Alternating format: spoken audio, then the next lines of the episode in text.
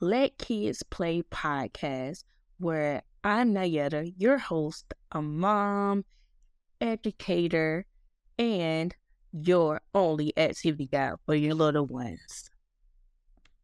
Hello, Activity Hotline. It's Nyetta, your favorite activity guide. How may I help you? Slow down, slow down. You need help with your toddler. What? Oh, okay. So here are three ways to practice letters with your little ones. Okay, okay. I understand they get bored flashcards. Just listen.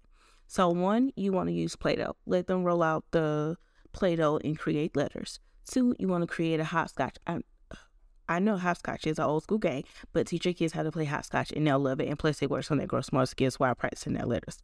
Got it. All right. Now go on a letter hunt. You know how they do the going on the bear hunt? Do a letter hunt and hide the letters around the um house and again like let them run around you know burn some engine. Now if you need more activity ideas be sure to check out the activity playhouse youtube channel so that you can get more fun and engaging activities at home and you don't have to keep calling me.